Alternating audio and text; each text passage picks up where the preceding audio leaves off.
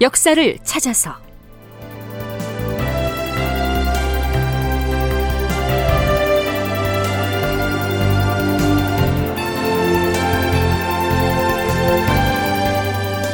제 921편 이순신을 체포하라. 극본 이상락 연출 최홍준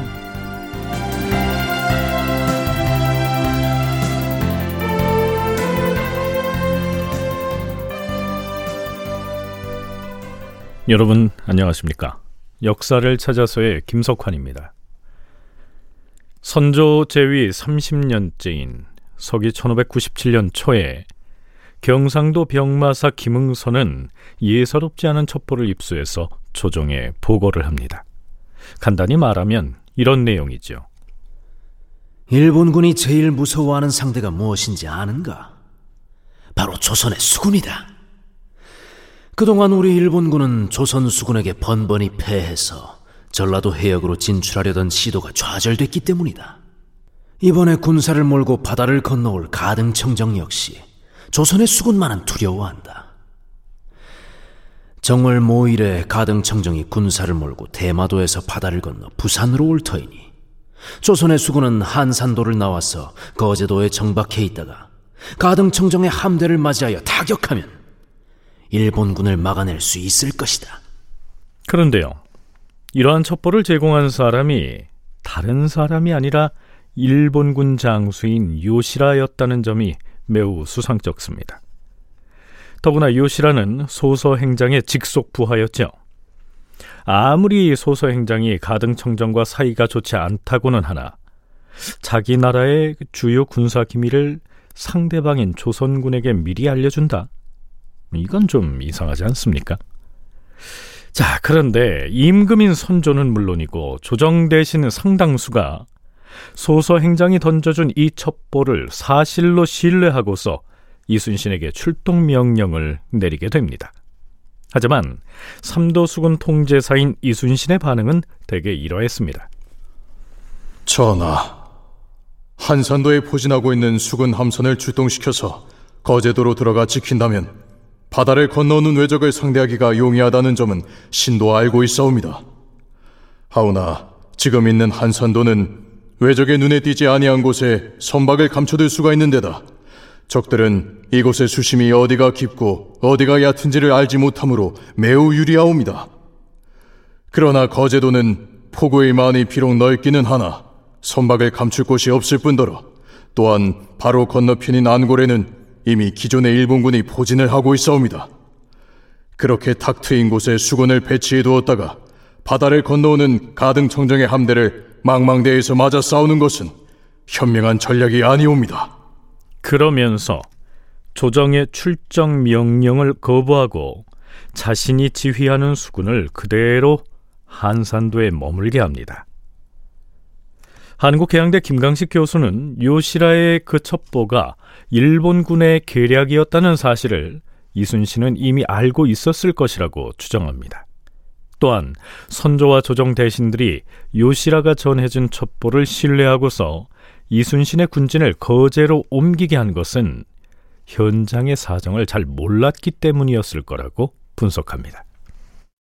남해안의 전투 현장에서의 어떤 상황하고 중앙조정에서 일본을 보는 이런 시각하고는 좀 차이가 많이 안 있었겠는가 싶습니다. 그래서 실제 임진왜란도 그렇습니다. 정유재란 때 초기에 일본군이 이제 저, 이 조선으로 침략할 때는 대규모의 군사가 선단에 의해서 일시적으로 오기 때문에 거기에 이순신 수군만 가지고 대응하기는 어렵다는 측면이 있을 겁니다. 그래서 이순신은 관계를 믿고 나가면 당할 수밖에 없다 이렇게 생각했을 것이고 그러나 중앙조정에서는 뭐 일본이 오니까 당연히 나가서 막아야 되는 거 아니냐. 뭐 특히 일본에서 지금 가등청정이 언제 들어온다고 구체적인 정보를 주니까 문제 무조건 나가야 된다 이런 입장에 있지만은 그거는 현장감이 떨어지는 대책이 아닌가.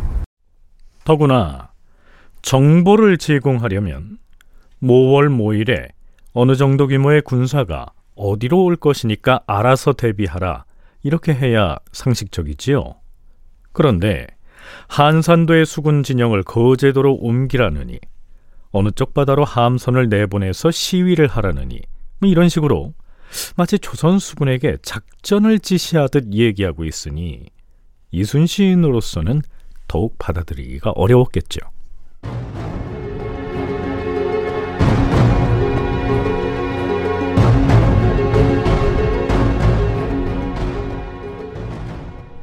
결국 중앙조정에서 이순신에 대한 본격적인 탄핵 논의가 진행됩니다. 유성룡, 윤두수, 정탁, 이산해 등이 참여한 비변사 당상회의에서 어떤 얘기들이 오가는지 들어보시죠. 이번에 새로 바다를 건너온 외적의 배가 200척이라 하는데 이는 결코 적은 규모가 아니다. 영상은 장차 왜군이 어찌 움직일 것이라고 보는가? 이렇게 되면 1진부터 16진까지의 군대가 거의 다 바다를 건너온 듯 하옵니다. 그 중에서 소서 행장의 군대는 장차 두치 쪽으로 진출하여서 정탐을 한 뒤 전라도 침공을 시도하려는 것 같사옵니다. 참고로 여기서 말하는 두치는 섬진강을 일컫습니다. 지금 전라도 등지에서는 전혀 방비를 하고 있지 않다고 들었다. 군사를 모집해도 단 한 사람도 수군으로 들어오지 않는다고 하니 이를 어찌해야 좋단 말인가? 전하, 이순신은 조정의 명령을 듣지 아니하고 아예 전쟁에 나가는 것을 싫어해서 한산도만을 지키고 있어옵니다. 그런 탓에 이번에 좋은 계책을 실행할 기회를 놓쳤으니 누군들 통분해하지 않겠사옵니까? 자, 드디어 대표적인 서인 쪽 인물로서 원균의 적극적인 후원자인 윤두수가 이순신을 공격하고 나섰고요. 그러자 임금인 선조 역시 이순신에 대한 노골적인 불신을 드러냅니다. 과인은 이순신이 대체 어떤 사람인지 도통 알 수가 없도다. 사람들은 모두 그가 개민년 이래로 해온 행동이 온통 거짓되다고 말하고 있다. 중국의 장수들이 걸핏하면 자기 나라 조정을 속이고 있는데 이런 습성을 우리나라 장수들도 답습하고 있는 것이 아닌가? 지난번에 이순신이 부산의 왜군 진영을 불태웠다고 조정에 보고를 하였는데 영상이 이 자리에 있지만 아마 그랬을 리가 없을 터이다. 과인은 당장에 그가 가등 청정의 목을 베어온다 할지라도 결코 그의 죄를 용서해 줄 수가 없다. 자, 선조는 마치 이순신이라고 하는 이름을 처음 들어본 것처럼 그가 어떤 사람인지 모르겠다고 말하는가 하면 사람들이 개미년 이래로 그의 모든 것이 거짓이라고 말하고 있다. 이렇게 얘기합니다. 개미년이면 1583년이니까요. 임진왜란이 일어나기 무려 9년 전이고요. 이순신이 하급 군관이었던 시기였습니다. 선조의 인식 속에 이 이순신이 얼마나 부정적으로 각인돼 있었는지를 미루어 짐작할 만하죠. 자, 그렇게 이순신을 비난하면서도 영상이 이 자리에 있지만 이라고 한 것은 영의정 유성룡이 이순신을 등용한 인물이었기 때문에 그나마 조금은 눈치가 보였던 모양입니다. 선조가 유성룡에게 묻습니다. 영상은 이순신을 잘 아는가? 이순신은 한 동네 사람이어서 신이 어려서부터 잘 알고 지내었기 때문에 직무를 잘 수행할 사람이라고 여겼사옵니다. 그는 평소에 군대를 지휘하는 대장이 되기를 희망하였사옵니다. 이순신이 대장을 할 수 있을 만큼 그를 잘 아는가? 그렇사옵니다.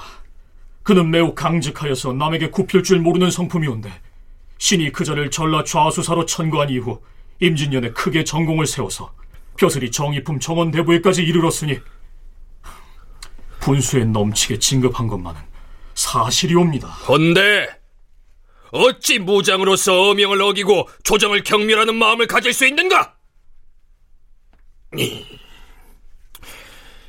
이원익이 채찰사 임무를 수행하기 위해 남쪽으로 내려갈 때 과인에게 뭐라 한 줄 아는가? 전하, 원균은 평시에는 장수로 삼아서는 안 되는 인물이옵니다. 하오나 전시에는 장수의 임무를 맡겨볼 만도 하옵니다. 이원익은 유성룡과 더불어서 이순신을 지지하고 후원해온 인물인데요. 그렇기 때문에 선조는 이원익이 했던 말을 실마리 삼아서 원균을 축혀 세우는 데 활용한 것이 아닐까요? 어찌됐든 임금이 이렇게 운을 떼자 윤두수, 이산의 김응남 등이 거침없이 원균을 천거하고 나섭니다. 전하, 수군으로서는 원균만한 사람이 없으니 이제 그를 버릴 수가 없게 되었사옵니다. 음, 그래서 과인이 원균을 수군의 선봉으로 삼고자 하는 것이다. 지당하시옵니다. 사실 임진년의 외란이 터져 처음 수전을 치르고 나서 원균과 이순신은 천천히 나중에 장계를 올리기로 약속하였다 하옵니다. 그런데 이순신이 밤중에 몰래 혼자 장계를 작성해 올려서 전쟁에 이긴 공을 자기 것으로 삼았기 때문에 그때부터 원균이 원망을 품어싸옵니다. 과인도 그렇게 들었다. 이렇게 되자 윤두수가 선조의 마음을 떠보기 위해서 이렇게 제안을 합니다. 전하, 지금은 이순신이 삼도수군 통제사를 맡고 있어온데 이제부터는 이순신에게는 전라 충청의 양도의 통제사를 맡기고 원균을 경상 통제사로 삼으면 어떻겠사옵니까? 원균이 만약에 수군을 맡아서 외적의 소굴로 직접 쳐들어간다면 감히 어느 누가 그를 당하겠는가? 소공과 이현충의 일이 참으로 이와 같도다. 자, 지금 선조는 소공과 이현충의 중국 고사를 들고 있지요. 소공은 그 이름이 소괴년인데 이현충과 더불어 활동했던 송나라 사람이다. 이현충은 충성심과 용맹이 매우 뛰어났다. 그는 송나라 고종 때 여러 차례 군공을 세워서 송나라를 중흥시킨 명장으로 인정받아 벼슬이 태위에 이르렀다. 그는 효종 때 금나라 군사를 크게 물리쳐서 하남 지역을 회복하였다. 그런데 그때 소경연이 이현충의 공을 시기하여 서로 틈이 생겼다.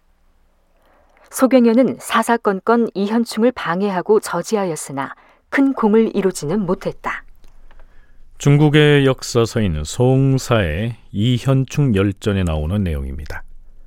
그러니까 선조는 이순신을 자신이 세운 공은 없으면서 사사건건 이현충을 방해했던 소괴년에 비유하고 있는 것이죠. 이제 선조는 이순신을 제거하겠다는 결심을 굳힌 겁니다. 서강대 계승범 교수의 분석은 이렇습니다. 이순신을 제거한 다음에 그러면 대안이 없으면 또 막상 제거하기 쉽지 않잖아요. 근데 원균이라는 확실한 대안 카드가 있는 것이죠. 그러니까 선조는 이 기회에 확실하게 자기 마음에 찜찜한 이순신을 제거하고 싶었던 것으로 볼 수 있어요. 더군다나 지금 왕명을 어겼잖아요. 근데도 봐주면 이거는 오히려 왕의 권위가 실추될 수도 있는 거거든요. 여러 가지 그런 문제가 복합적. 그러니까 이순신은 전투에서의 승리를 오로지 꿈꾼 장수이고 손조는 이것저것 다 감안하고 자신의 실추된 왕위를 왕권을 정상화시키고 권위를 되찾기 위한 거기에 몰두한 사람이라고 볼 수가 있죠. 후대 우리가 볼 때는 그래서 선조가 당시 이런 전란을 맞은 비상시국에 왕을 할 만큼의 그릇이 안 되는 사람이고 굉장히 졸렬한 사람이다. 이렇게 평가할 수밖에 없는 거죠. 전하, 일단 노사를 파견하시어서 이순신에 관한 일들을 요모조모로 규찰하게 하는 것이 어떻게 싸웁니까? 당장 문관을 어사로 선발하여 남쪽으로 보내도록 조처하라. 자, 우선 이순신이 지금 어찌하고 있는지 그 상태를 파악하고 오라. 이런 명을 내린 겁니다.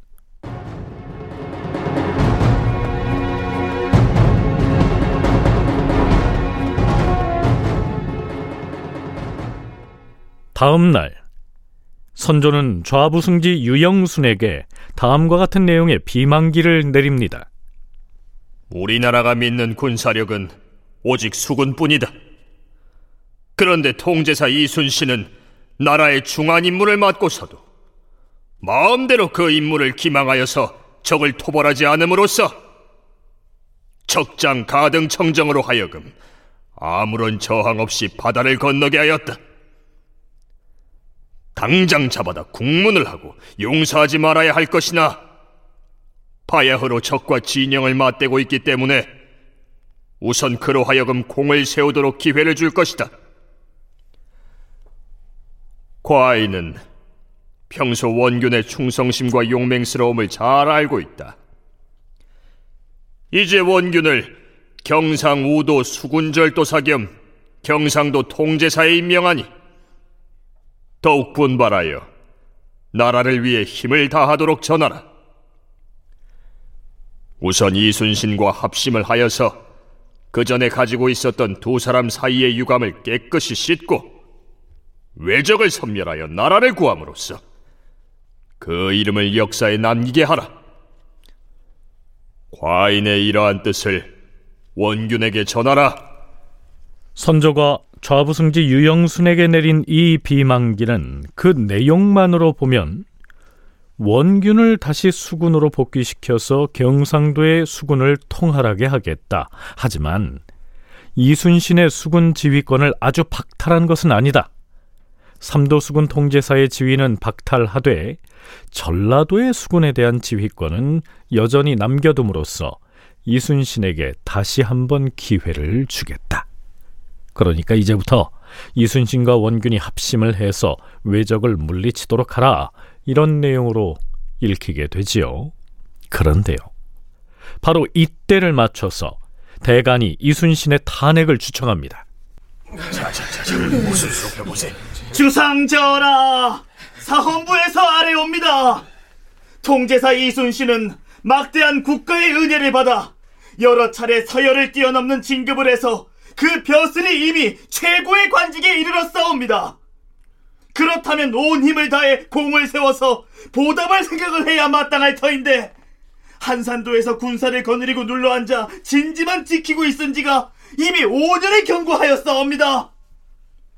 이제 군사는 지치고 일은 늦어지는데 외적을 방비하는 조치는 취하지 아니하였사옵니다. 뿐만 아니라 그자는 한간 남의 공로를 빼앗으려고 임금을 기망하는 장기를 올렸사옵니다. 그리고 급기야 적선이 바다에 가득하게 쳐들어왔는데도 선봉에 나서서 적군을 무찔렀다는 말은 듣지 못하였사옵니다. 따라서 임금의 은혜를 저버리고 나라를 배반한 죄가 크다 할 것이옵니다. 이순신을 잡아오도록 명하시어서 율에 따라 죄를 다스리게 하시옵소서. 이순신의 죄를 다스리시옵소서.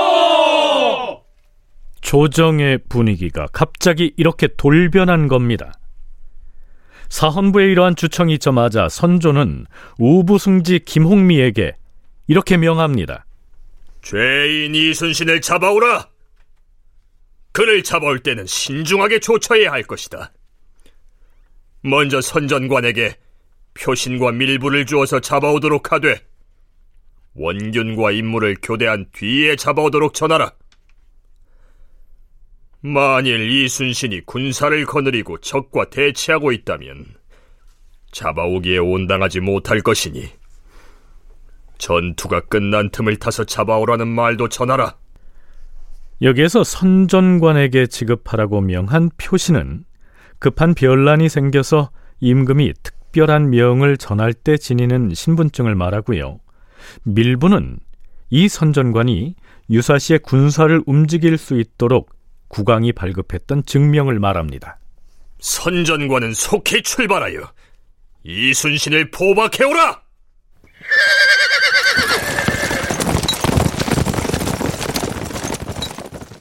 다큐멘터리 역사를 찾아서 다음 시간에 계속하겠습니다.